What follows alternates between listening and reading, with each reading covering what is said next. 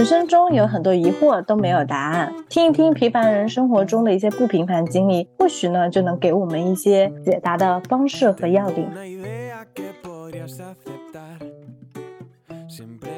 这一期呢，我们主要是讲职场。为什么会有这一期呢？因为勋哥在上一期跟我们讲说，他呃，在他的带领下，他的对象在职场平步青云，这就勾起了我们所有人的好奇以及求知欲。所以啊，我们这一期就想说，来请勋哥来主要跟我们讲一讲如何在职场平步青云吧。其次呢，就是可以给到一些意见，因为。嗯，见的人也比较多，呃，接触的公司也比较多。那，呃，我的意见呢，肯定这个他平步青云，肯定是离不开他本人的优秀嘛，对吧？那主要是因为你的视角是老板视角啊，所以我们的视角都是我们是打工人的视角，所以切换一下视角，可能看一下这个事情，哦，原来应该是这个样子。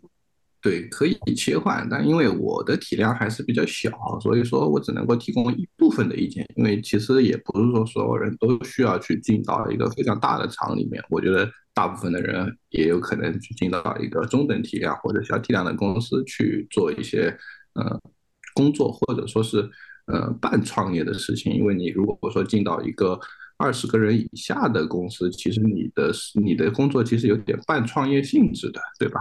哎我来 Q 一下流程吧，不如我们这样分几趴，就是先呃，比如说我们从面试面试经讲一讲，然后再到就是比如说小厂或者大厂的体验，或者说嗯大团队和小就是这种创业公司的一些就是差异吧，可能就是给大家一些呃分享一些经验，然后可以学习学习什么的。我们按什么顺序来讲呢？就是要不这样吧。就是我，我们三个人可以讲讲我们自己作为一个求职者的一个视角，然后我们讲完以后，然后勋哥来说我们这种想法是不是对的，说或者说有一些哪些问题这样子。嗯，可以浅谈一下，好吧？浅谈一下，因为这个面试这块呢就不是我特别专业的地方，但是我可以浅谈一下。没事没事，因为我其实换了蛮多工作的，我现在工作经应该有七年了。然后换了大概差不多四五家公司吧，好像没有一家是待了超过超过两年的吧。我觉得其实这样也不好，因为其实这样会对简历上面就觉得你这人不是很稳定。但是呢，又有一种声音跟我讲，就是说像互联网大厂，互就是一年起跳，就是是很正常的事情。那我也，但是如果说你要长远发展来看的话，比如说我。比如说我对象小橙子，他的履历就特别好，他就是，嗯，也是七年，但是他只换了三份工作，而且每份工作可能都能做到两年这样的年限，所以说他的履历是非常干净，而且是非常好的。包括我前阵子听那个有一个播客讲公务员的，那个人说他求职国企，像我这种简历就不行，完全过不了初筛，即使能力再强，就是都会觉得你。太频繁了，然后就不稳定。这个人 可能从面试的时候就是那种走过非常多的坑，因为比如说，呃，非常典型的一个坑就是你不要在面试的时候，呃，疯狂吐槽上家。我之前就是踩过这个坑，但还好那面试那家公司也就是呃，也不是非常新颖的公司，也就还好。因为那个面试的人就疯狂套我的话，我其实刚开始不想讲的。然后他就说你为什么离职呀？然后我可能就浅浅谈了一下，然后他疯狂的挖我的故事，就是就是疯就是不知道他什么技巧，就是就让你吐露真心，让你好像放下防备。然后我就开始疯狂吐槽我们那个公司多么的傻逼。然后面试完了以后，我就觉得完了，我就知道完了，不应该这样。像这种就是完全不能干的事情，一方面就吐槽你的上家，吐槽你的前领导，就这种其实是一个大忌。就好像你的生活中，你跟你一个朋友吐槽另外一个朋友也好一样嘛，就是你的这个 A 朋友会觉得你老吐槽别人，会不会在别人面前吐槽我？就是其实是一个不太好的人品的体现。对这个都是属于红线，就是千万不要吐槽上家和你的。领导在面试当中，当然我们生活中肯定还是要发泄的嘛，但是在明面上面就不要做这些事情。还有就是我当时，嗯，怎么说呢？其实我我以前跟很多人一样，就是广撒网嘛，可能就通用的简历就狂发，但后来发现这不行。就是呃，其实如果说你特别想求职某个职位的时候，你应该根据他的 JD 去写这个简历嘛。嗯，但我也有个困惑哈，因为我的简历其实经常通过初筛，但是每次面试可能当时就是面试面试都能超过一个小时，但是就是就过不了。我当时就很很困惑，很奇怪，就不知道为什么，为什么这些人跟我聊了这么长时间，就推不到第三轮或者第四轮。其实我我其实也也一直没太想通，要不就是呃，但其实我后来发现有一点吧，就是说，也许他个人跟你聊聊这么久，只是对你这个人感兴趣，但实际上可能你没有通过，是因为你跟这个跟这个岗位不匹配，就是。嗯呃，因为可能大家就知道我在博客里就很爱说话，然后可能面试的时候也也变成了这样的一个情况。我跟你说，事实情况是什么，你知道吧？嗯事实情况是我们公司也会面试很多人，面试一些有有工作经验比较多的人。我们面试他更多的是像就类似于我如果拿到你这样的一个简历，我们过来邀请你面试，其实是在做市场调研，你知道吧？嗯嗯套路了。对，一方面我们是在做人才的市场调研，一方面我们是在做其他公司的市场调研，你知道吗？所以他跟你聊那么久。就是一方面我们想了解一下像你这样的人才，我们大概在市场上的价格是什么吧？因为人才是个市场嘛，对吧？我们一方面想要了解到像你这样的人才，现在市场上都什么价啦，对吧？那肯定要套套话套出来。另外一方面呢，就是说，哎，你经过你过的那些公司，他们是怎么一个运作模式啊，对吧？那么我们也想通过你套出来，对吧？其实是在做一个市场调研的过程呀。嗯，对，对，你就相当于被调研了，你知道吗？一个高价值用户对 收到了一个很好的 NPS 回收文件，太棒了，太棒了。对，那我我这边就一下子就能够知道，哎，其他的公司是怎么做的呀？其他的公司过得好不好呀？他们是怎么操作的呀？对吧？还有就是，懂了，呃对，还有就是像你这样的一个一个就是多面手，他现在基本上就是说一个一个过来就能干的一个人，不是小白，他不需要培养，你过来就能干。那么这样的一个人的市场价格是多少啊？基本上就想了解这个东西，你知道吗？嗯，但是前提条件是这个公司一定是需要呱呱这种能力模型的人才吧，所以他才会想去做深入的调研。那为什么却没有要他呢？嗯，他们在计算培养一个这样多面手的人才和直接招一个的之间的价格差是多少呀？哦，培养这么一个人，他其实也是需要需要付出一定的时间和一定的金钱的啊。那如果说如果说培养这么一位选手和和直接招这么一位选手，他的价格之间是有差距的嘛？那么这个差距是多少？他们能不能接受嘛？就像我招一个纯小白，或者说是招一个多市场上有一定水平的人，那么他的那个薪资结构就不一样嘛。但是不一样归不一样，你是否能接受嘛？你比如说纯小白过来，可能三千块钱一个月，对吧？我半年时间内给他培养成这个样子，那我就不需要再招一个这个这个成熟的人嘛，对吧？有道理。对。还有就是有时候公司不知道成熟的人到底可以做什么，呃，哪些是小白不能做的，那么他就需要通过打探这样的方法去知道，就是说成熟的一个人团队，成熟的这么一个人需要做哪些工作。那么当然。你很多的这样类似于这样的人聊完之后，他就知道如何去培养一个小白，让他变成一个多面手了，所以就是被调研了呀。嗯，我之前面过一次阿里，然后那个其实我印象蛮深刻的，因为我跟他聊了非常久。然后那个我后来反思，就是其实我表现应该他是喜欢的，因为他最后我走的时候，他就说，他说其实呃你特别好，然后而且你给我很多输入，但是呢，呃他的意思就是说现在就是他们想要一个熟练工种，但是你是属于就是跨行业经历特别多。但是他们想要一个熟练工，如果我进刚进这个职位的话，我可能得学一段时间，所以他就说可能是这个情，就是因为这样的原因，他就说不代表你就是不好，他其实他想表达是这个意思。然后我还我以前还经历过一个什么事儿，我之前去面试啊、杭州某汽车互联网吧。大家在杭州人应该知道是什么公司，还蛮神奇的。就是我当时去跟那个人聊完以后，他让我给我布置作业，然后我就大概写了一个就是思维导图，大概简介写了一点就是想法给他，然后他后来反馈给我，他说他说你给我想你写的这个东西跟我正在想的事情不谋而合，但是呢，他最后选择了另外一个男生，哎，我有一模一样的经历，对他们就说他们想更想招一个男。对，就是我之前面试，就是我面试的呃司机培训岗，当时也是聊了，我跟那个面试官主管聊了大概三个小时左右。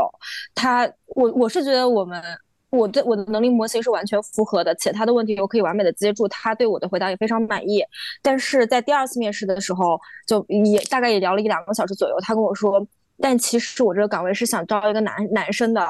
我是觉得女生做这个岗位实在是太辛苦了，因为我们要高频出差，且我们主要面向的司机群体都为男性。然后我我想说，哦哦，然后他，然后我就我就说，哦，然后他说你是非常优秀的，但是呃，可能我们还是需要一个男性。然后，但是我我我非常觉得不公平的是，如果你要一个男性，或者你认为这个岗位更适合男性，那你就在 JD 写清楚为什么要浪费彼此的时间。且且如果他说女生可能经承受不了这种辛苦，因为你的。呃，经期或者因为女性整本来的身体素质就不如男性的话，那我觉得他其实就是在对女性有一种歧视。我到现在还是觉得有点生气，然后真的浪费了我太多时间。我我都当时我都觉得这个岗位应该稳了。嗯，因为他不可能在 GD 上写这个，写这个会被告。所以我推测可能是当时有两，他面试两个人，他比较满意，一个是我，一个是男生，然后他会才才会选择那个男生，因为他认为男生的身体素质会比我要更更加强壮一些。我在考虑他这么不要脸的话，他怎么会说出来的？这个人也是很混啊，他完全可以有一个更好的方法来拒绝你啊，对吧？可能这是他所谓他认为自己比较真诚的方式吧。那我觉得也是个很混蛋的人啊。不过其实我，嗯。哎，其实就是大厂、中层或者中高层混蛋是很多的，嗯，属于纯粹的混蛋了。有些有些人说话或者说是一些表现方式的话，其实就是就是已经已经很不要脸了。那呃，如果说遇到不要脸，因为不要脸而而就是说去遭到一些不好的一些面试体验的话，我觉得这个就没办法。那即使你进去了，那肯定也是会被搞得很惨的，对吧？我觉得就是说，不要着急，不要着急进大厂吧。我觉得还是说要，就是说要找到，因为大厂现在也很多嘛，所谓大厂。嗯，就是如果说想要进这种的话，我觉得，嗯，就是不要不要因为为了进大厂而进大厂，还还是要找到一个好的方向，因为现在大厂方向太多了。大厂的问题就是说，他们的方向太多，你进去之后其实是类似于进去了一个小小的部门，这个部门在研究不同的方向、不同的领域，那么你要选择好这个部门和领域，你才进去之后才能会会有好的发展。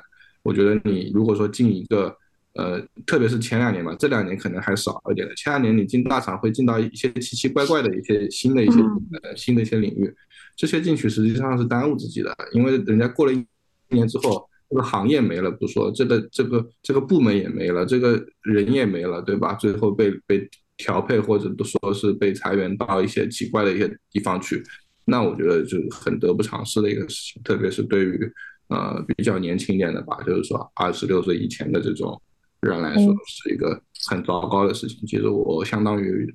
之前刚毕业的时候也是遇到了这样的情况嘛，就是说，哎，部进去之后待了一年不到，部门要没了这种情况。对，而且在早期互联网热钱特别多的时候，就是所有大厂这个也想试一下，那个也想试一下，但最后都会沦为就是试验品，然后就被扫地出门。对，是的。但相对来说呢，就是比较核心向上的部门是也是比较难进去的。哎，还还是得一方面看自己吧，一方面就是说看人家正好有这么一个缺位出来，这个时候你去面能进去，这么一回事情是相当来说，这个东西就很看运气了。除非说你优秀到优秀到有些人是优秀到不需要看运气的，对吧？就跟你高考考了六百六百九，那你清华北大招生名额再少都要过来抢你，对吧？嗯，对，这个是两方面的一个事情。大家有没有什么可以？我面试，我之前就是我也是没有什么见过世面 的一个人。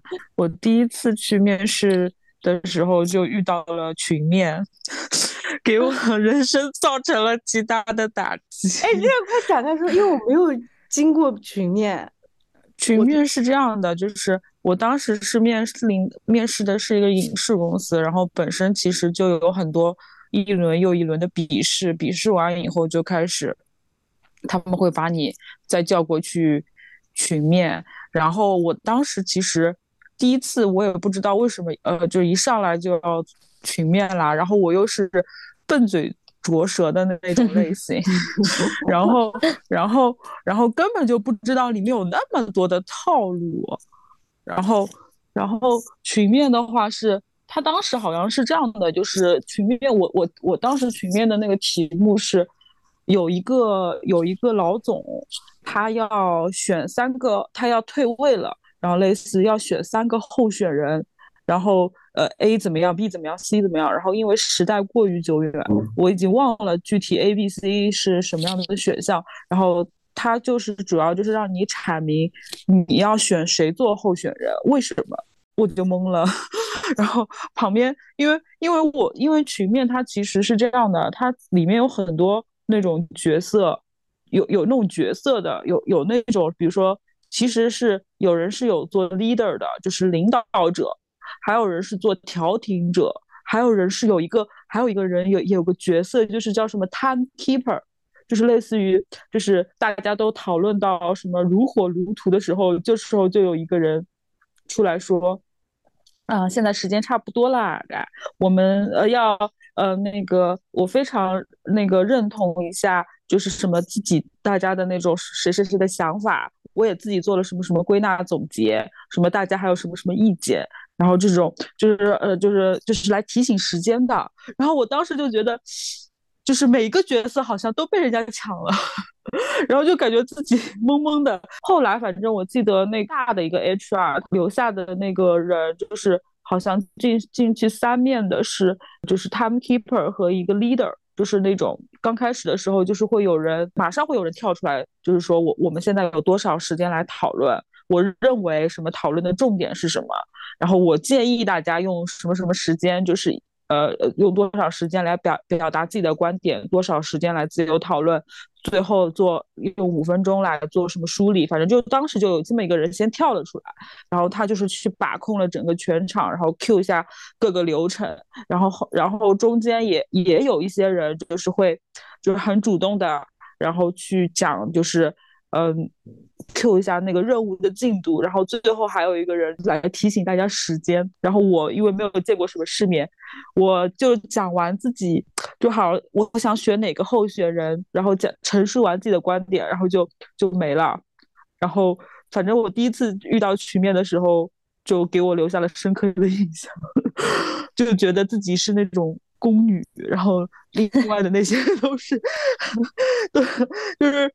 就皇上选妃的时候，就总有人不是会在头上戴朵花吗？我觉得自己就是那种没有被看到的宫女，一轮游，这种感觉。你是锦溪啦，笨嘴拙舌，啥也不会，就是还是有那种套路经验跟技巧，面试的经验非常的丰富什么的。但是我觉得，就是很多时候还是需要一些。真诚的一些回答吧，因为我之前老师就有一次，我记得我还被问到过，你觉得自己的缺点是什么？你们遇到这种问回问题的时候会怎么回答？这种这种问题统称为陷阱题，它包。包含但不限于，比如说你的缺点是什么？说一说你上一份工作最失败的一个 case，说一下你为什么要离职，也就是呱呱刚踩的坑，你可能会说一些坏话，或说一下你为为什么会选择我们公司，这种都是属于陷阱题。他们就想让你出错。我我的我反正就选择那种什么无关紧要的缺点吧。因为其实。我现在面试的时候也会问这个问题，但是我不会问缺点是什么。这个目的就是说，你去分析一个问题，你看他怎么去提升，是问你思路的。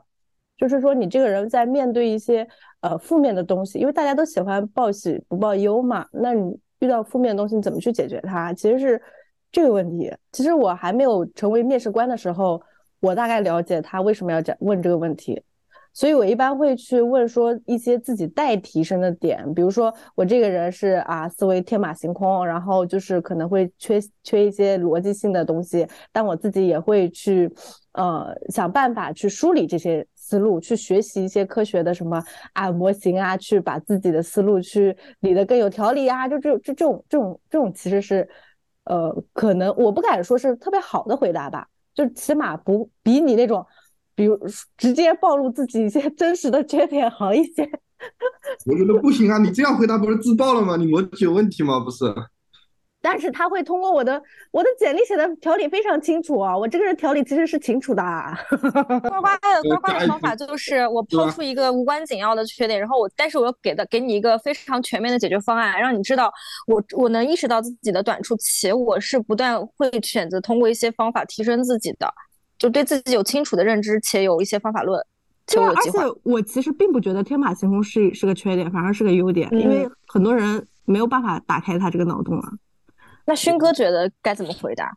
我觉得你首先不要讲自己说什么天马行空啊，或者说 一紊乱，但是我有办法提升，那你就你提升好了再来面试吗？对吧？也是这样啊。对啊。你应该说，我有很多生活上的缺点，但我觉得这个跟工作上面不影响。那我顺便说到，我就会问：那你认为你在工作中有什么不足之处呢？工作本身还不能够让我体现出一些不足之处，但是你要委婉的去回答这个事情，你知道吧？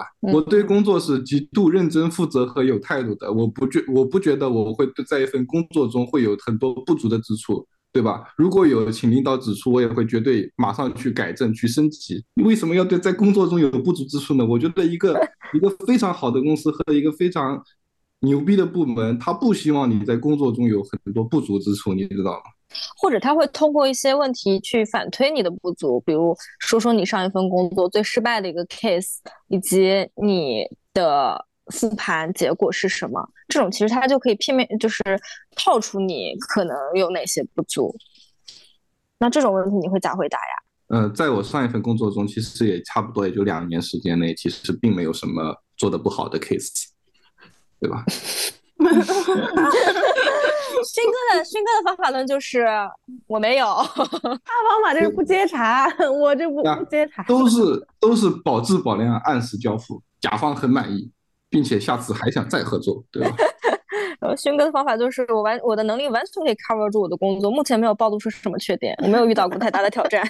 对呀，我一年之后是要来你们这儿升到 P 十的，你现在给我一个 P 八的工作，你还要我 P 八的工作有什么不足，对吧？来告诉你们，你们哪里有不足的，对吧？说的好，但可能跟我就就对我没什么借鉴意义，因为我们我就是个小菜鸟，我觉得我不足的地方可多了。哎，但我觉得其实这样挺好的。你很自信哎！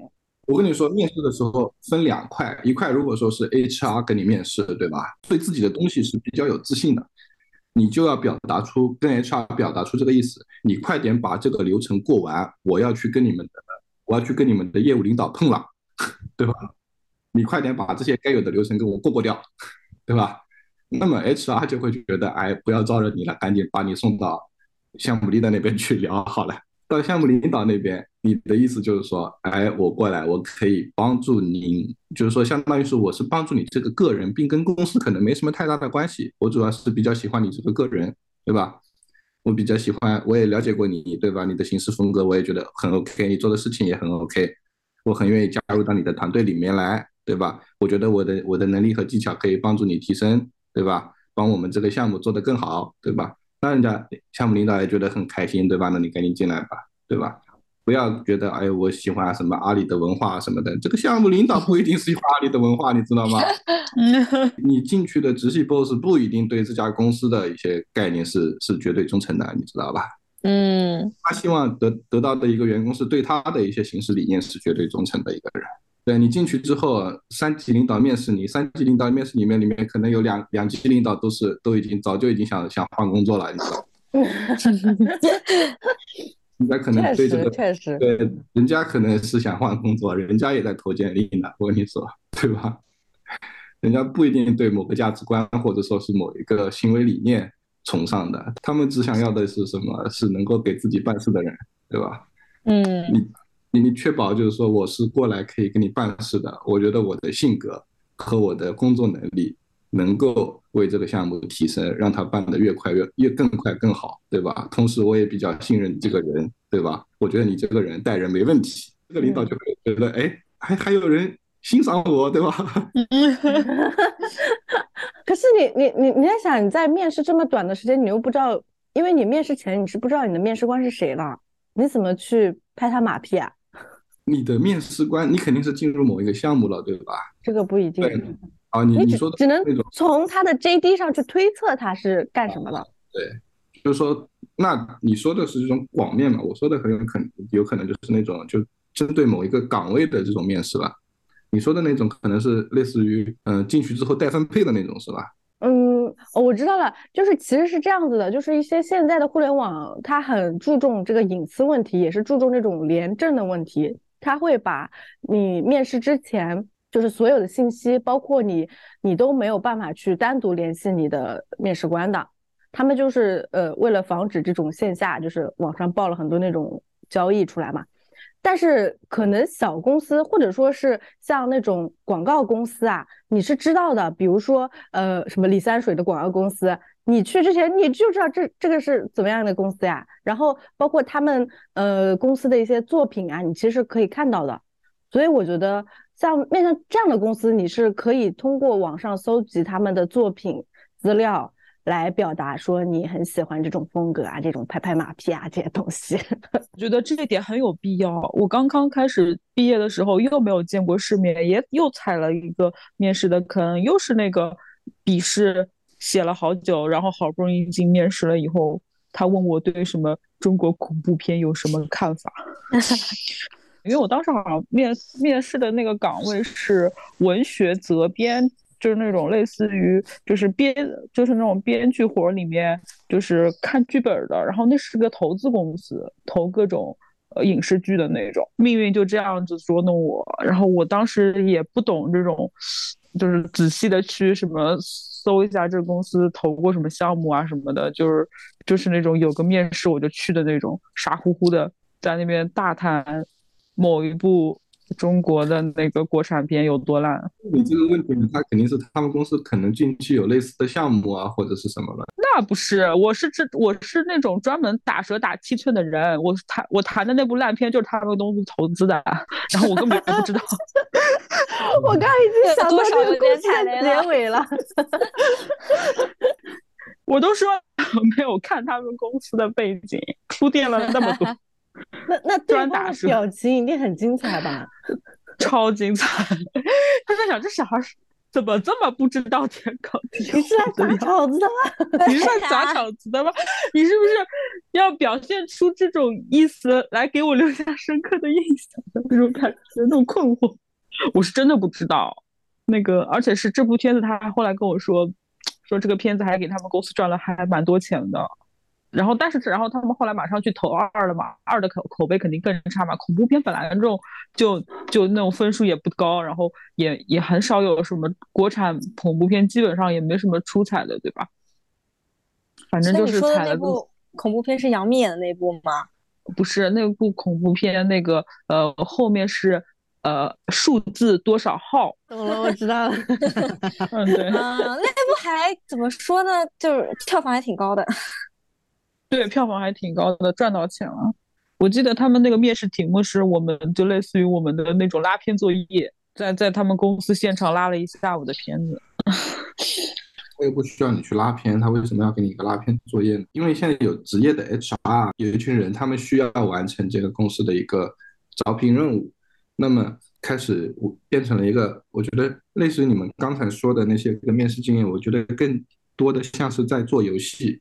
而不是真正的需要这个人去面去去招聘这个人，变成了像是在在在做游戏的过程中发掘这个人的优点和缺点，嗯，的业务甚至都没关系的，你有没有发现？这不是团建的时候该干的事情吗？对吧？就是就是把团建提到了前端的一个一个一个招聘的环节，然后通过分析一些呃心理学或者说是一些像拉片这种，我觉得就像是一个。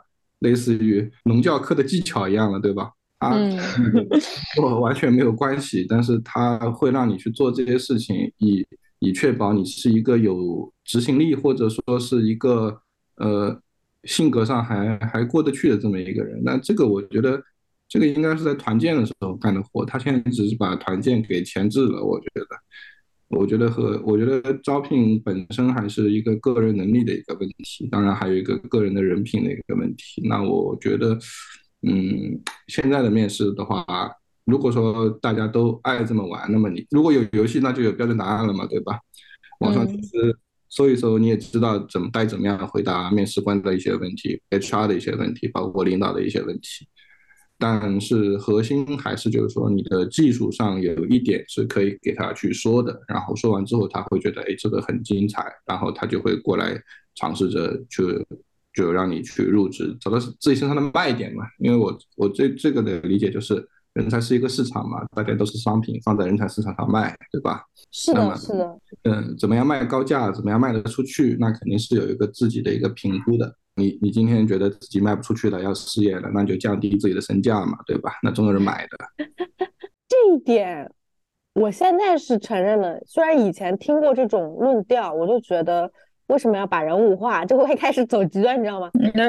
对你不是买卖你这个人，是买卖你人的技能，你知道吧？呃，我们讨论的是怎么样把你卖出去，还是说怎么样把你卖的一个好价钱的一个问题？我觉得卖出去很好卖，对吧？肯定好卖啊，对吧？对，怎么样把自己卖出一个非常高的价格？那么在过去互联网比较蓬勃发展的这么几年，我觉得是在一一七年到呃二一年这个阶段的话，就是说很多人没什么能力的人，最后卖了一个非常好的价格，所以就出现了一个东西叫面试金，对吧？嗯，面试金很多的时候是在告诉你，很甚至很多有些有些面试培训公司的，对吧？就是说你可能你的能力还没到这儿，但他可以把你卖到这儿。那我觉得这个东西就是说。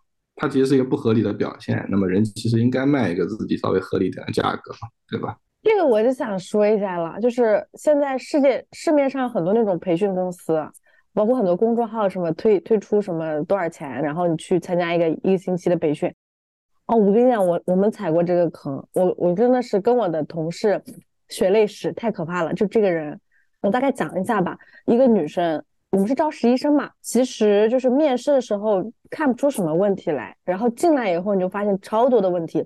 他面试的时候，就是你问他项目经验，因为我们其实会追问一些东西来验证你是不是在说假话，因为你越多的细节，如果你是真的做了这件事情，你会讲出更多细节来；如果你没有做，你就答不上来。但是我们追问之下呢，其实我可能经验浅一点，但是我那个同事他面试的经验会比较多，然后。他就他也没追问出什么东西来，然后他的反问的时候，我其实意识到了，当时他反问他，我说你有什么东西想问我的？他问了一个问题，然后我当时想说，这个好像是网上很多就是呃面经面经会提到的几个那种问题选择之一。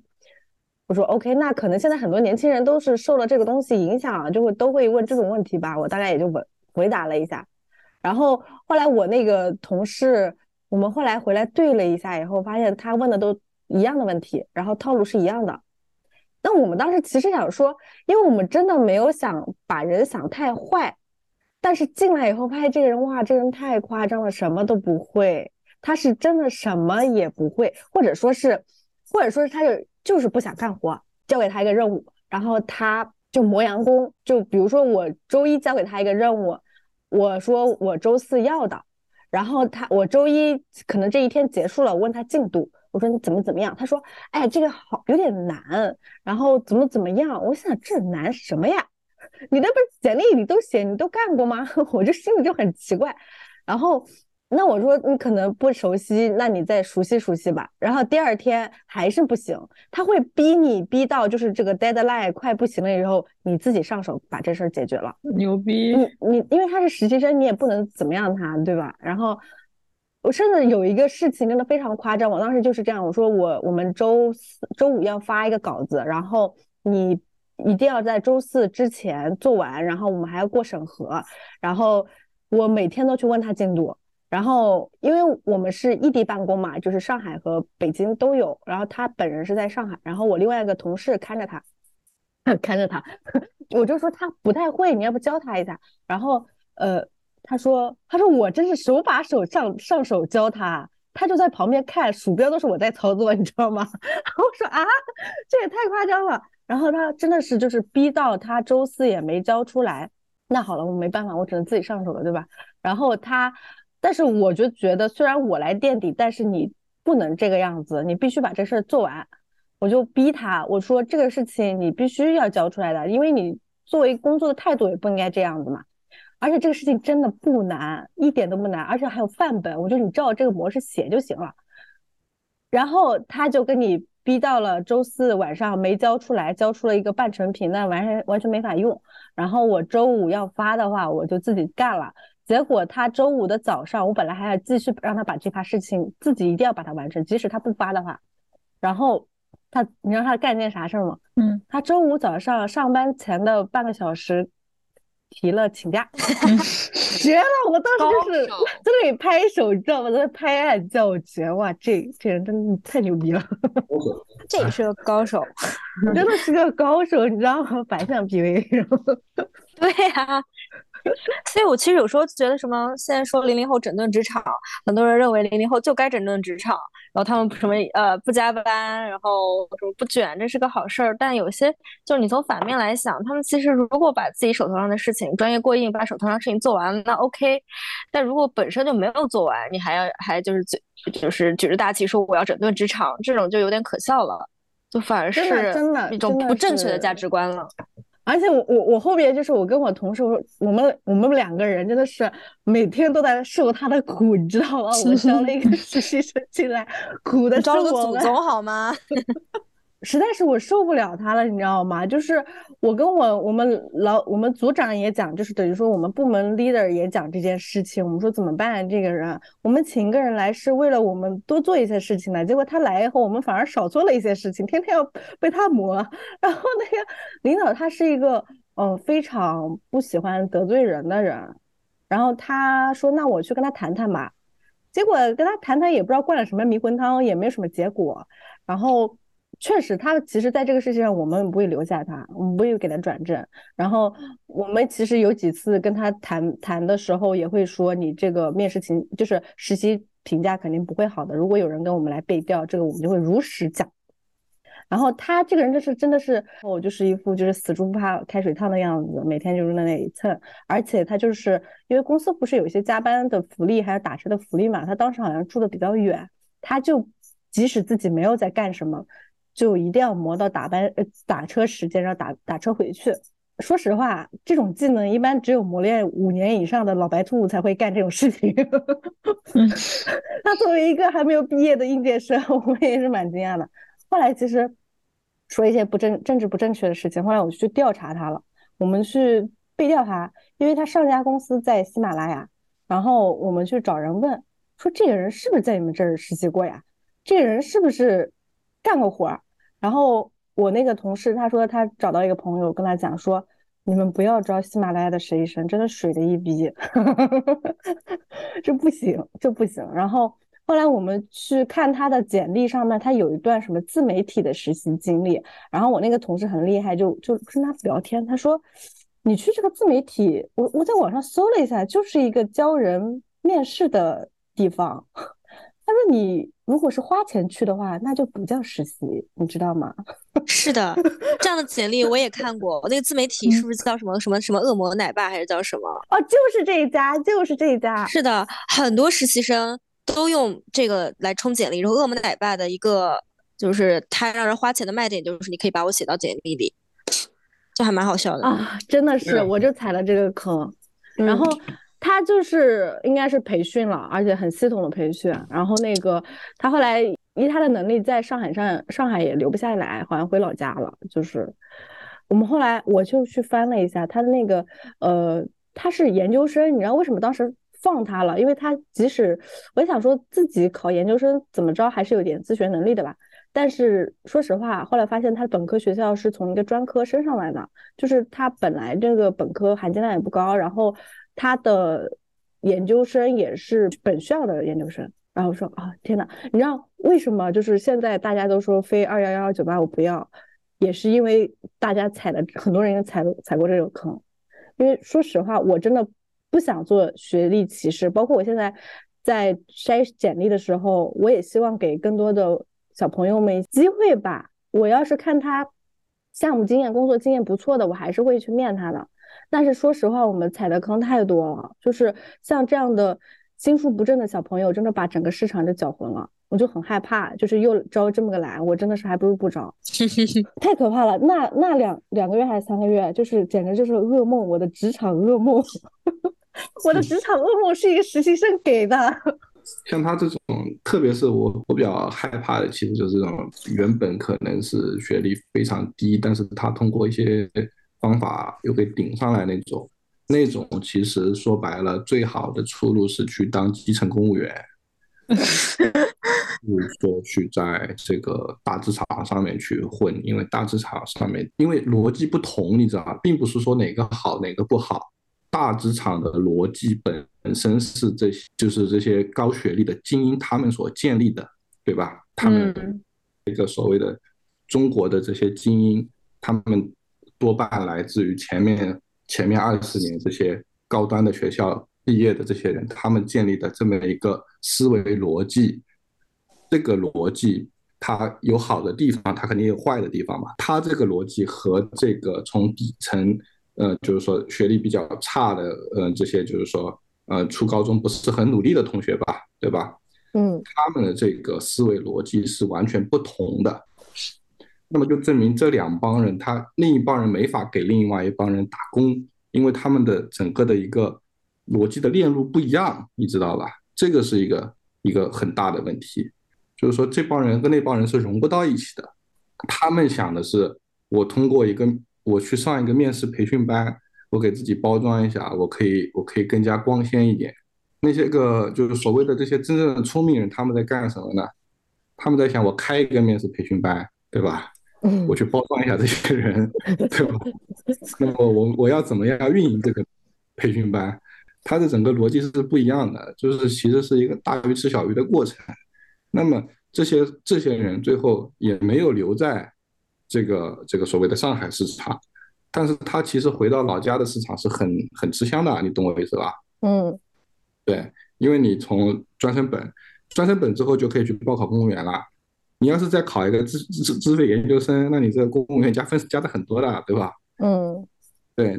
他是面对那块市场的，他但他绝对不会面对面对那个所谓的职场这一块东西。你想，比如说公务员有专门的培训培训培训机构吧，那个是已经很普通，大家都很认可了吧？整体的公务员学历其实并不高，你会发现学校可能也也各种各样，对吧？现在可能好一点了，但是放在以前，就是说我不是说最近几年，可能就十几二十年前那帮决定者的这些这些学历是不高的，对吧？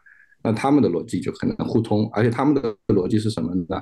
我虽然说学历不高，但是我可以出奇制胜，我可以一步一步混到这个一个比较高的高的一个一个地位，对吧？嗯。那么我肯定有很多的一些方法论，这些方法论和能力还无关，因为呢，公务员本身他不需要，就是说，如果说你是在一个运行岗的话，你本身不需要太大的能力，对吧？但是你需要很多的一些一些秀来包装你。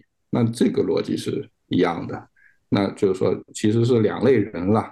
大厂的决定者，他们这种最后决定的一个是大厂互联网，或者说是一个大职场的一个大脑。这个大脑和和他们这类人，他们这类人就像是那种入侵的病毒，你知道吧？嗯，对，他们在第一轮的时候可能就是像一个细胞一样，就是说类似于新冠一样，它就是可以进入到你的免疫系统，但是你会发现进来之后其实是有害的，你知道吧？对，就是我，我觉得其实是，嗯，是这样子的。说实话，就是像我，我觉得自己还是挺善良的。如果他能够好好干活，那也许我会给他推荐一些别的的公司，即使我们这边没有 h i c o 我们其实之前有一些呃。过去的实习生后来就是关系都还蛮好的，就是因为他们工作也很认真，然后包括也确实是能力也不错，我们还能够保持一些比较好的联系。而且其实我觉得是这样子的，现在这个社会吧，因为不确定性太多了，尤其是经济上的不确定性。但是我觉得人脉是非常宝贵的，就是你去维护一个好的人际关系，会比你去蹭一些履历。搞一些这种东西，有的来的更加有用嘛。因为确实是这样的，就是很多小的时候，大家会觉得，哎呀，人定胜天，我一定通过自己努力能达成什么的，我不要靠什么裙带关系。其实真的不是，就是有人的社会，就是会有人情世故。我是觉得。大家把自己身边的一些人际关系维护好了以后，你真的是不知道哪一天你需要别人的帮助。你知道好好干活在职场上面是一个多么高的要求吗？我跟你说，一个人但凡能够好好干活，他就能够留在留在上一家公司了。我跟你说，面试我可以最后再讲一个我的一个小事儿，就是很傻的一个事儿。就是在我刚大学刚毕业第一家、第二家公司面试的时候，完全不懂任何面试的套路。然后当时一个面试官问我一个问题，他说：“你最近读了什么书？”然后我说：“我最近，我呃，我想了一下，我说我最近也没读什么好书。”然后我就跟他确认了一下，我说：“什么书都可以吗？还是一定要专业书？”他说：“什么书都可以。”然后我说：“魔道祖师。”他说：“啊？” 然后他说：“那我还是建议你可以多看一些专业书。”就讲一个小趣事，就是我我我是觉得，虽然说我们大家都说面试的时候是要真诚，但是其实多准备一些方法论还是没有错的，就是百利而无一害的事儿，不要像我这样。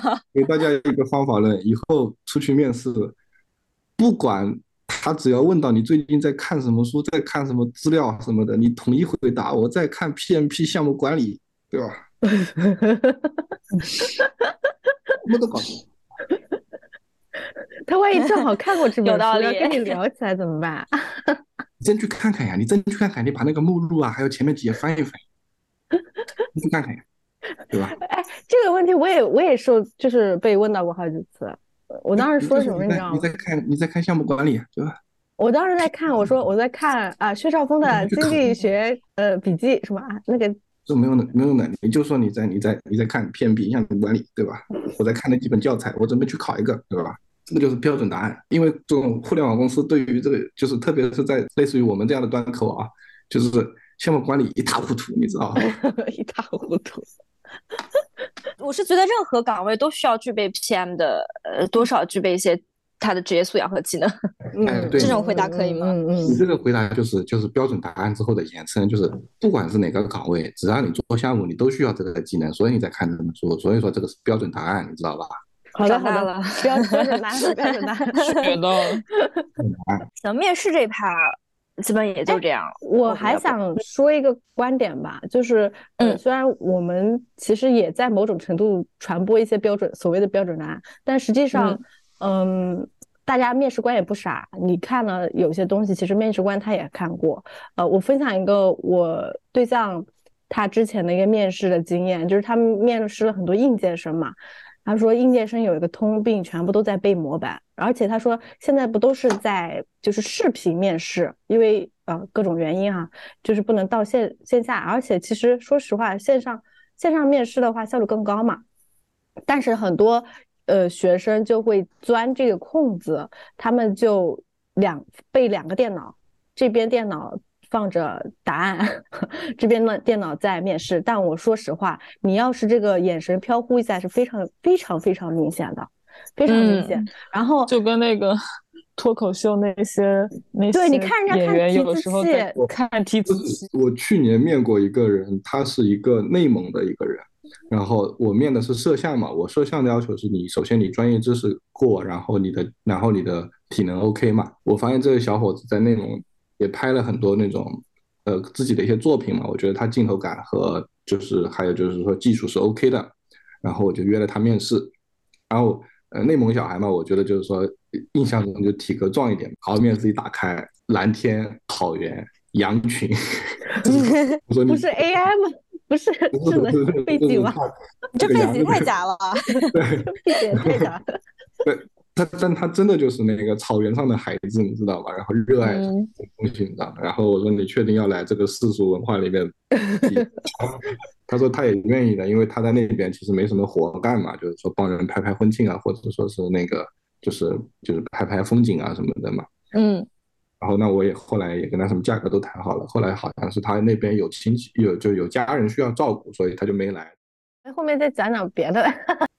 哎，其实我觉得就是升职场景或者说汇报场景算算是个蛮典型的吧，就是、嗯就是因为大家会就是看那个综艺，比如说大家会说明明不是你的活，你会抢功这件事情，大家都很生气。但说实话，如果说给你个机会，你要不要抢功？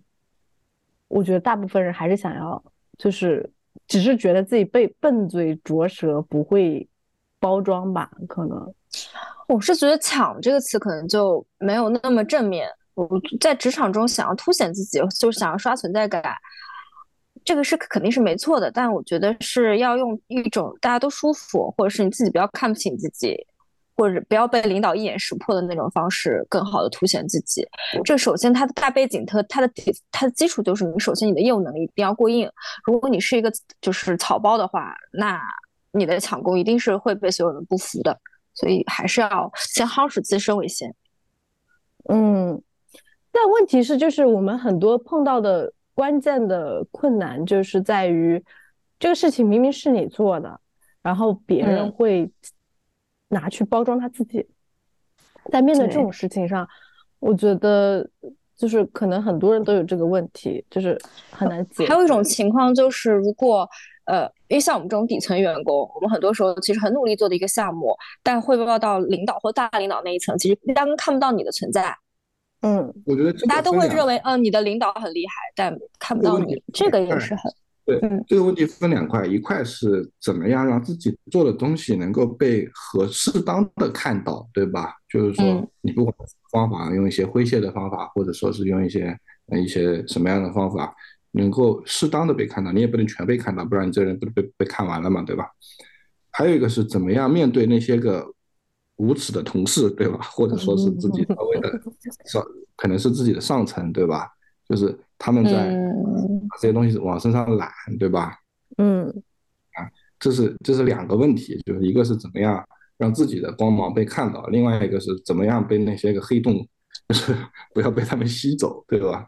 嗯我觉得核心还是就是保持保持幽默感吧。我觉得，因为你 不看在的话，你很多事情都能哪怕都能够拉回来，在在之后的一些场合里面啊，就是说，比如说某个机会，你可以半开玩笑的说一句啊，对吧？是不是？那就你也很贱啊，对吧？嗯，然后我我正好在昨天看了一个综艺叫《跃上高级职场》，它里面就有一个场景是呃，他们分了两个小组的做 teamwork，然后其中一个小组的领导就是说我们要去做汇报，那我希望你们每个人都去汇报自己的那一趴，我希望你们每个人都能被看见。然后另另一个领导的风格就是 OK，那你们把所有东西汇总到我这里，我统一做汇报。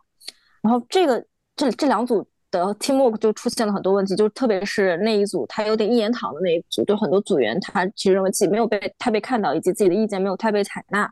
然后呃，他们在跟领导汇报的时候，其实大领导都看得懂，他就问了一个问题，就是你你们这个 case 到底是谁主欧做的，以及大家分工是怎么样的？然后其实他们的回答也让领导大概有数，他其实领导想要知道就是。你到底有没有一个领导意识，以及你们这个组组织到底有没有存在的必要？你们的分工到底是不是合理？其实这个在职场中也是很重要的，因为大家因为职场它其实就是一个大组织，我们大家都是要很好的分工协作。如如果只是一个人凸显出那一个人，其他人被看不到，他其实也是一个不不太健康的一种组织或协作模式。嗯，所以你有些时候也是要看你的领导他愿不愿意让你被看到。你刚刚说两种汇报方法，其实我们我也经历过，就是等于说一个小组 leader，然后下面可能有四五个板块，让不同的人来讲。但说实话，完全看更上头的 leader 的风格。也对但，是，但是他如果说我是希望有一个核心人跟我讲一讲，就是可能三两句话，或者可能就是几分钟能跟我讲明白这件事情。有些领导是嗯这种那有些领导他就是那种我要细事无巨细的去抠一些细节的，嗯那他可能就是这样。但其实会，我觉得两种都可取，但问题是，就是我我们底下的人做汇报的时候会觉得这个老板啥也不懂，什么都让我们写，这样就会疯疯 狂的，就是会吐槽这个人。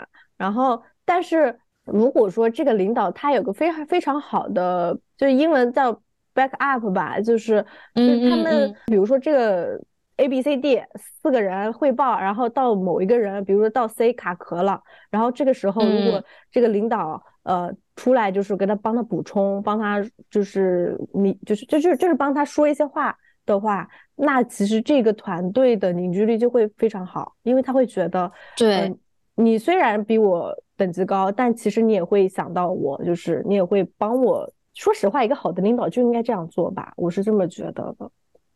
嗯，是的，是的，他其实也要看这个团队是什么风格，这个领导是什么风格，以及大领导他是什么风格，以及这个会议它是一个什么属性的会议，它是一个分享会，它还是一个周会、月会，它的性质不同，也决定它汇报模式的不同。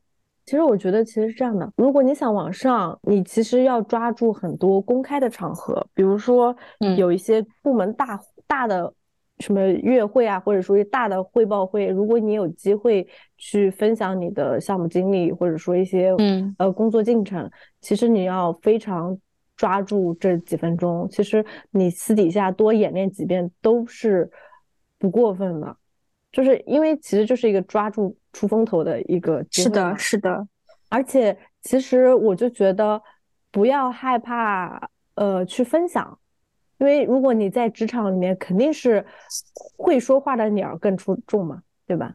就是嗯大家就是呃，如果说要让你开一个分享会，你可以给大家分享一些什么东西，呃，可以帮助大家工作，或者说分享一些呃案例，可以帮助大家提升一些事业的这种东西，其实你可以去准嗯备，然后找到一些机会，你就可以去做这个分享。因为说实话，很多机会就是在这种不确定的时候会出现的。比如说这个人。他分享了他他是如何跟客户沟通的啊，大家会觉得哦，他是一个很会跟客户沟通的人，那以后有什么事情都可以第一印象会找他，或者说这个人嗯是一个对数据分析特别厉害的人，那所有人都会种下这嗯个，以后即使这个领导走了，他可能也因为这次分享会想到你，哦，你这个人是不错的，说不定把你招过来一起共事，再次共事也有可能。其实这种机会是很嗯多的。我我有一个方法论啊，就是说，包括我也我也就适用到那个，你们有没有给，就是说在职场上给自己立一个人设，对，这个很重要。就是为了给自己打标签、立人设。可能现在现在现在的部门里面，你们可能有很多女生可能会呃相互嚼嚼舌头啊，或者干嘛的。你要给一个自己立一个人设，我不屑于跟评级去争某些东西，我的嗯眼光永远是公司的，就是我是我是未来五年之内要成为一个公司中高层的人，我不屑于跟你们争这些东西 啊，你嗯嗯，我理解。我我就是我不屑于跟你们争某一个项目的某一些功劳，这种东西我都看不上。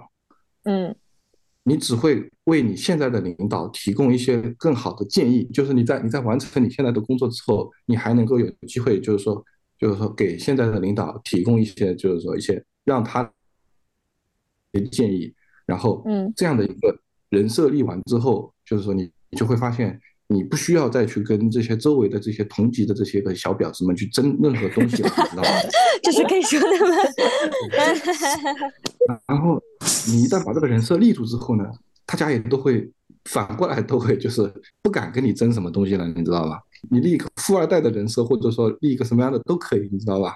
就是嗯，是的这，种是帮助你去去去做一些职场沟通的。你之前有没有看过一篇文章？就是他他装成那个装成是一个非常有背景的人，然后在一家公司里面就是就是就是混吃等死，但是没有一个人敢动他的事情，你知道吧？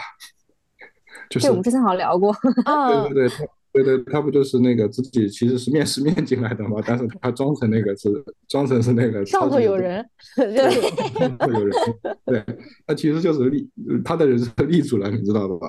所以说，其实每个人都要给自己去立一个人设，立完之后，你就会发现，哎，你的包括你这个人设立完之后，你做任何事情，你都可以去以这个人设的行为准则去去去参考你现在的行为准则，这个是有好处的，因为你不可能立一个王八蛋的人设，对吧？嗯 那你那你做，如果你给自己立了王八蛋的人设，那你做王八蛋的事情，那我觉得也 OK。但我觉得这样的人还是少的，对吧？那你给自己肯定是立一个比较稍微稍微高尚一点的人人设了，对吧？那么你你做某一件事情，或者说做做某一个判断，或者说做一个工作的时候，你肯定也是以这个人设为参考啊，去想我一个未来要成为高管的人，我会怎么判断这件事情，我会怎么做工作，那其实是对你的这个这个职场是非常有好处的一个事情。我是五年之后我就要去，我就退休了，我就我就不干了，对吧？我就回老家了。那你现在做的事情，其实那你就证明你你没必要太去上进的去抢某些东西，某抢某些资源。那你。那你确实也是五年后想回家的，那那 OK，那你照着这个行为准则去做，对吧？你你也 OK 的，这样的话会给你减少很多的负担。那比如说有些压力过来压过来，对吧？你可能压得你喘不过气，你可能你想的还反正我干五年之后我就回老家结婚了，或者说我回老家干嘛了，对吧？那么这个压力同时也会减少，这个对你自己也是有好处的，对吧？哦，就一方面这个人设可以给自己一些心理暗示，另一方面又给别人以标签的形式，让他更有记忆点，能记住你。那勋哥，我有个问题，你觉得我应该适合什么人设呢？那帮我们三个量身打造一下吧。那样就是未来之后要成为更高的高管的人嘛，对吧？那你的行为准则，你就有的有的话你就不该说，有的话就该说，对吧？你这个人设，你去你去规范自己的行为规范嘛，对吧？嗯，这个实习生他不干活，跟你一点关系都没有。你你能够理解公司是在是在通过筛选的方法节省未来的劳动力嘛？嗯嗯，对啊。那我那你以后也是这么，你以后也会这么干的嘛？你就丝毫不关心这个人他在干什么，你也就不用关心了嘛，对吧？其实也就是感觉是在职场中做一个 cosplay，哎，对对，你 cosplay 一下嘛，对吧？然后包括关于你的领导，如果你这个为人设的话，你跟你的领导之间其实是产生了竞争，对吧？因为你马上要成为他了，你知道吧？这个其实他的方法论，他也就是屁股决定脑袋的事情。就如果我现在把我的屁股不坐在我这个执行岗上，我就会有更更更远、更大的视角，去以整个公司的维度去看整个业务发展。哎，对，这样确实会给自己更多的机会。然后，通常我们这种打工人都是缺缺乏这种视角的。对，但是有一个风险啊，因为如果说你的绩效是你的顶头上司打的话，会不会影响到你的收入？怎么可能啊？你是你你的你的绩效怎么可能会影响你的绩效呢？因为你的社交圈就是你的领导圈了，而不是你下面那些个实习生圈了，你知道吧？你你要是你要是去跟跟你上面的人打成一片的，不是说跟你的嗯嗯和你的下层打成一片的，你知道吧？虽然说你你要你要把你自己放在跟你领导一样的水平线上，但你不不代表你要让你的领导知道，你你不代表你要直接说从今天开始我要打败你，这种热血漫画才会出现的。如果说你要代替你现在的领导，那你的。你的你的工作核心就是给你的领导找一个更好的地方呀，对吧？你就比如说你这个项目做好，领导你可以你你就可以平步青云了，对吧？领导平步青云了，你你干嘛？你就是领导了，对吧？挺好的，我觉得面试的时候生活中都可以用一用这个方法。嗯，我以后社恐的时候就要把自己想象成女明星。女明星是不能轻易跟别人说话的。她是一个亲民的女明星，是迪丽热巴。提热吗？如果想立人设的话，也要找一个你舒适的人设，不要熬一个跟你八竿子打不着的。你好累啊！你每天都在演戏，真的很累。人家演员只是演几个小时戏，你要演一整天，哎，很累。我觉得可以多演几个人，就是精分人设吧？你是精分人设。对你不能够说你还是实习生，你给自己立个高管的人设，那不扯淡嘛？对吧？参考一下自己情况嘛。比如说我就是立的一个乡村企业家的人设，就做。哦，而且我我我要讲，我看那个综艺了。我看那个综艺就是第一个环节是每个人都要自我介绍，然后我特别喜欢的一个女生，她叫八月。然后她在八月她自我介绍的时候，其他人基本上都是在讲我之前做了什么 case，我跟谁王家卫谁谁谁合作过。嗯，但是她只是说，呃，我的介绍就是我是一个冷漠的人。我不是一个慢热的人，我就是一个冷漠的人。我不会因为你有钱或者你很成功而对你热情，我会一直以来对你的冷漠。我的冷漠就是对你最大的赞赏，什么什么的。然后这样让我一下就记住她了。然后他其实也是给自己打了一个人设，一个标签，就是我就是一个冷漠的女性职场人。你想了解我，那你就看我的作品吧，我不会跟你说太多。就这，这确实。我现在其他人的自我介绍我全都不记得，他们做的什么 case，他们 合作的什么人，我可能都不记得，但我却一一直都能记得哦，他是一个冷漠的人，他很有趣，就这种。我想起来，其实这跟我们的前面讲面试的时候也是，就是每个人都可能说你上来做一个自我介绍，就是我嗯希望听到的自我介绍是你这个人的，就是不是说，因为很多小小孩儿他会上来就是说我是什么学校毕业的，我做过什么什么什么，你就觉得好无聊啊，就是大家都一样，对，就大家都一样，你你做过什么，我在简历已经看过了，但是有一个人嗯就是黑糖，你知道吗？啊，我知道，只有我知道。他的印象非常深刻，就是我们一个学弟，一个学弟，他当时也是来面试我们那个实习生，然后他给我的印象就是他是一个非常喜欢 hip hop 和街舞的呃一个男生，而且他对他的爱好非常有热情，就是我是感觉到他是一个有专业能力，而且很热情，知道自己要什么的人。就是他给我一通自我介绍，因为其实是这样子的，我我其实也发现，就是有一些问面试官会问你你喜欢什么，你的爱好是什么。其实嗯想问的是说，你对于你自己喜欢的事情能够表达，就是呃的上限，你的能力的上限到哪里？因为你做自己喜欢的事情，一定会非常非常努力，而且会发挥出很大的一个热情。其实想看一下你的上限。那如果说一个人他说我没有爱好的话，我就觉得他整个人人生好灰暗啊。其实也要看你面试的什么岗位啦。我有一次是通过爱好决定了一个东西，就是大四的时候去面了那个长兴电视台来面试，我就看是湖州的，我就去了一下。他是问了我有什么爱好和想做的事情，我思路还是蛮快的。我在想，这长兴电视基本上就是喜欢一些胸无大志的人了，对吧？预判了是吧？预判了。对，我预判了，我要是有太高的社会理想的话，我肯定有太大太大的抱负的话，他们肯定也也知道要不起我嘛，对吧？小庙容不下大佛。对对对，我说我喜欢听相声，好吧，然后然后哎，马上被录取了。啊，但是，但是前提是我给他们就面试的时候，前提是我写的那份新闻稿是写的还是蛮专业的，你知道吧？嗯嗯嗯嗯他在通过这个，他他们就他们都很开心，哎，这个人胸无大志，哎，写的稿子又不错，哎，第二天电话就打过来了，赶紧来，赶紧来。后来我没去，因为我骗了他，我不是喜欢听相声。哎，这个真的是很巧妙呢，因为其实你需要去做个预判，在职场平步青青云的一个核心关键就是你得知道你上头想要什么东西。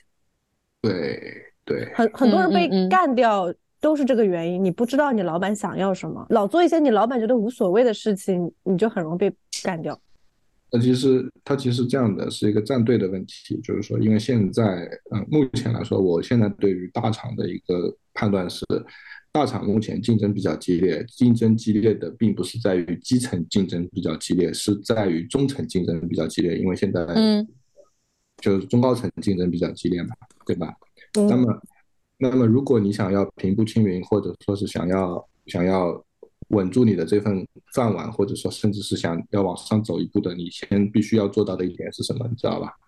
跟对一个人，然后成为他的士兵，嗯就是完成战队。这几年所有在职场的人都需要完成战队，你不完成战队的话，你就呃，你你就很难很就是你你就最容易被被砍掉的那个人就是你了。但是你完成战队，你完成怎么样的一个战队？你的领导，就是说你的领导行不行？首先你要判断你的领导行不行，你的领导行，你马上去站他，你知道吧？嗯为他的师军，这个是很重要的。就是说未来五年能够在大厂混得比较好的一个一个方法，就是你跟的人靠不靠谱？如果靠谱，马上就是加成嘛，对吧？是的，，找一个好领导真的是很重要，跟跟对人真的很重要。然后投名状那好嘛，对吧？我就跟你混了嘛。大家看一 看《三国演义》啊，看看一看《三国演义》。你的领导到底能不能看到你身上他欣赏的点，或者是他到底能不能去赋能你，让你能够更好的帮助他，这也是一个领导的能力。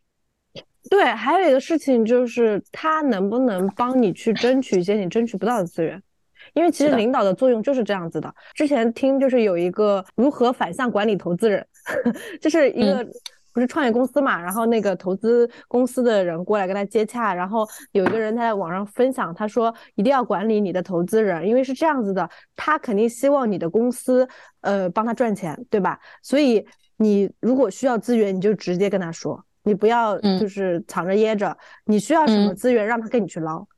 因为他的人脉肯定比你厉害，对不对？所以其实放在我们自己职场的环境当中也是这样，你不要害怕，呃，说去跟你的领导去对话，你就要跟他讲说，我现在做这个项目是这样子的，如果你支持我的话，你可以再帮我去薅一些什么资源。其实这个东西你做成的话，对他来说也是一个贴金的过程嘛。对，有一次那个谁梁秋阳来我们公司做了一个培训吧。他说：“其实，呃，沟通非常重要，因为很多人现在搞什么，嗯，其实就是什么，呃，社恐型人格啊，什么这些东西，其实不太利于你在职场平步青云了。你会发现，平步青云的人都是社牛。有一个例子，你的领导很忙嘛，其实可能会看不到你。其实有的时候，你去多跟他主动去交流。”去告诉你你的困惑或者你的，他是这样讲的：有一个下属特别困惑，就是很多事情都没有办法跟他的领导同频嘛，他感觉自己要被边缘化掉了。后来就是他建议那个人去跟他领导好好谈一谈，比如说你把你自己的困惑跟他讲，摊开来讲。比如说我其实想要更多沟通，想要获得更多的机会，但是我一直很怕跟你沟通。他把这些话就是全盘讲出来以后，他领导才知道他是怎样想的。那么，如果说他真的是希望你再待下去的，那他就会好好跟你讲，就是说，呃，我们未来是怎么样子的。然后你不要害怕跟我聊天，就是我们大家都是一样的平等的人，对不对？反正就是 对，就是其实这个事情，这个困境是让你自己去解决的。能够跟领导沟通或平等呃沟通的前提是领导一定是一个好领导。对，当你遇到了问题，需要去领导判断嘛，对吧？嗯。那么你有没有？对于我来说，其实我是有一定判断能力的。嗯，呃，我的员工也会遇到一个问题，需要我来判断，需要我来拿主意。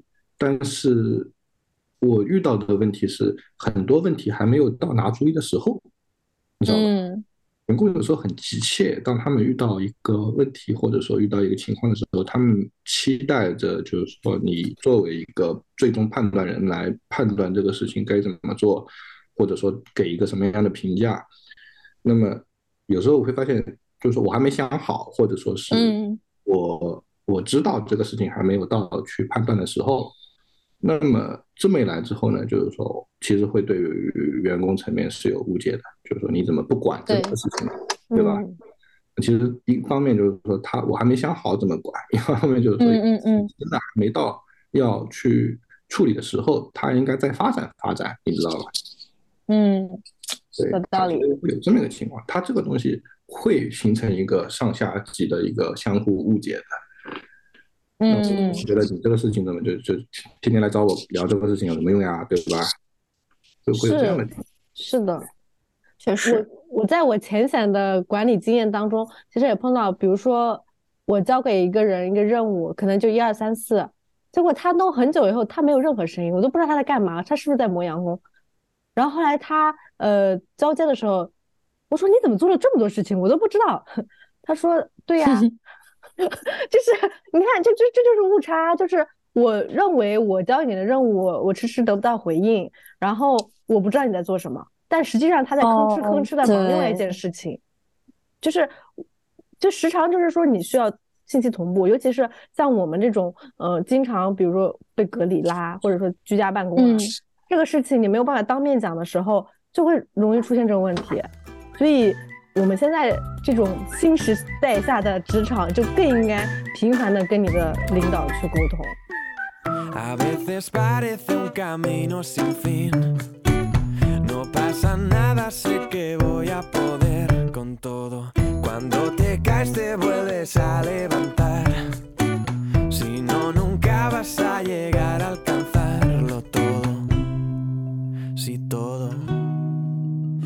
cuanto más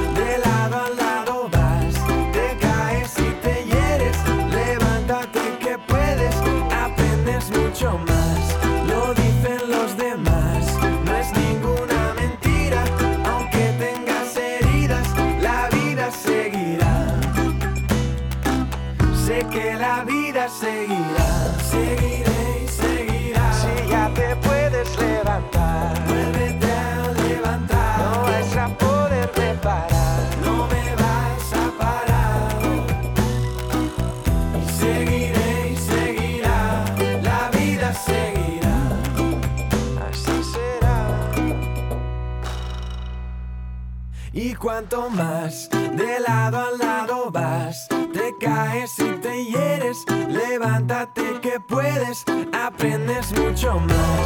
Lo dicen los demás, no es ninguna mentira, aunque tengas heridas, la vida seguirá.